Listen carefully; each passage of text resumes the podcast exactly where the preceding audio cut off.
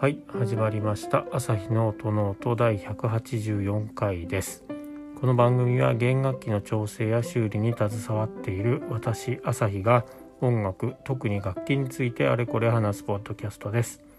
楽器本体のことから弦などのアクセサリーそして音ノートに関して思うがままに語っていきます。番組を通してバイオリンやビオラチェロなどに興味と親しみが深まってくれたら嬉しいです。はい。今日も始めていきたいと思います今日は月曜日でまああの敬老の日でしたねですのでほぼ毎週月曜日にお届けしている自分が作っている楽器の進捗状況についてお話をするっていうところで今日は進めていこうと思います。で最近はもうずっとほぼニスしか塗ってないので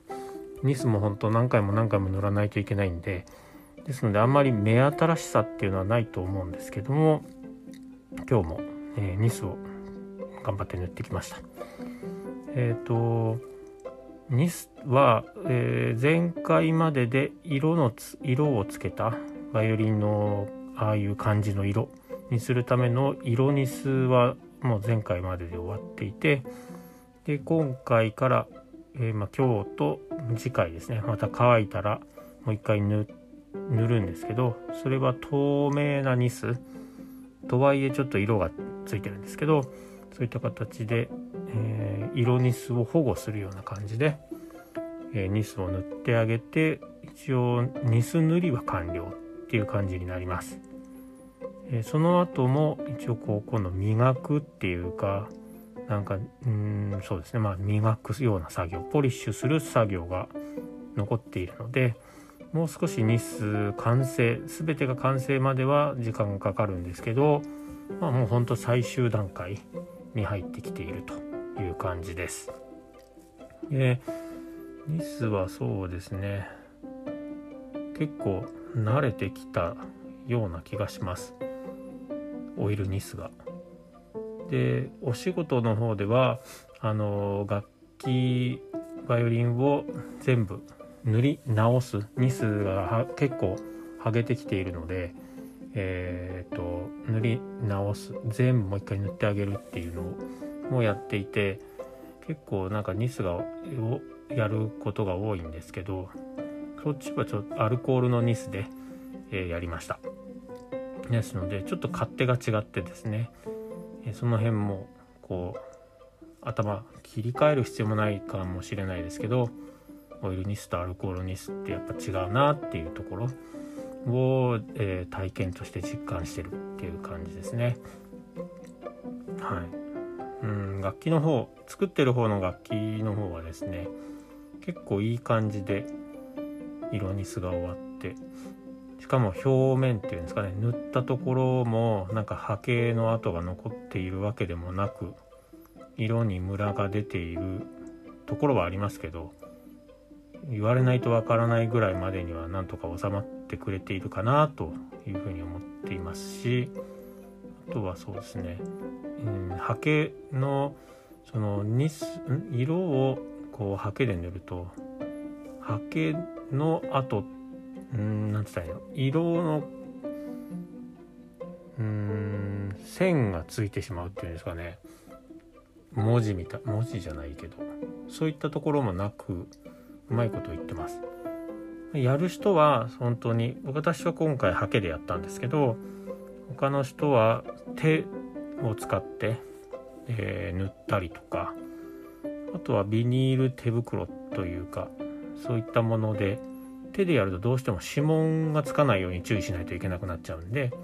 それがちょっと嫌だなっていう人は、えー、ビニール手袋っていうんですか？ああいうのをしてで塗ったりとかあとスポンジ使う人も多分いると思うんですよね結構だからニス塗りって本当皆さん好き勝手にっていうかいろいろ自分がやりやすくてしかもまあ仕上がりが綺麗になる方法っていうのを模索しながらやっているっていう感じです。ですのでそうですねいろんな人のがどういうふうにニスを塗ってるのかっていうのはとても気になるところなんですけど私は今回は本当、えー、どれぐらいだったかな？1インチぐらいですかね。なので2センチちょっとぐらいの、えー、2.5センチぐらいって言ったらいいのかな？それぐらいの毛の幅の刷毛柔らかい刷毛で普通に塗りました。そんな感じですね。で筆っていうか波形にもこだわっている人はいましてコリンスキーっていうイタチなのかな？確か。のそういう動物の毛あれすごく柔らかくてまあ柔らかいけどコシがあってっていうことですごい高級な刷毛とか筆にはコリンスキーっていうあの、毛が使われてる、えー、刷毛があって本当1万円超えたりとかするようなそういう高級な刷毛があったりするんですけど私は今回は普通にシンセティックの、えー、普通のまあ安いやつですね。2000円しなかったかな。あれで塗ったんですけどなんかいい感じに塗れたのでよかったよかったということで。次回以降も多分こうそれを使って塗っていくんじゃないかなと思います。オイルニスに関しては。とアルコールニスに関してはやっぱりちょっとシンセティックとかそういう系はちょっとダメですね。やっぱりコリンスキーの、えー、ものを使って確かうんとどれくらいです3センチぐらいの幅の3センチないぐらいですかね。それぐらいの幅のイタチの系で良いのかな。その辺ちょっと詳しくないんであれですけどそういう、えー、一応高級と呼ばれる、えー、毛のついたハケでアルコールニスの方に関しては塗ってます。もうほんとなんか全然違う別物っていう風に捉えてもらっていいかなと思いますねニスの違いに関しては。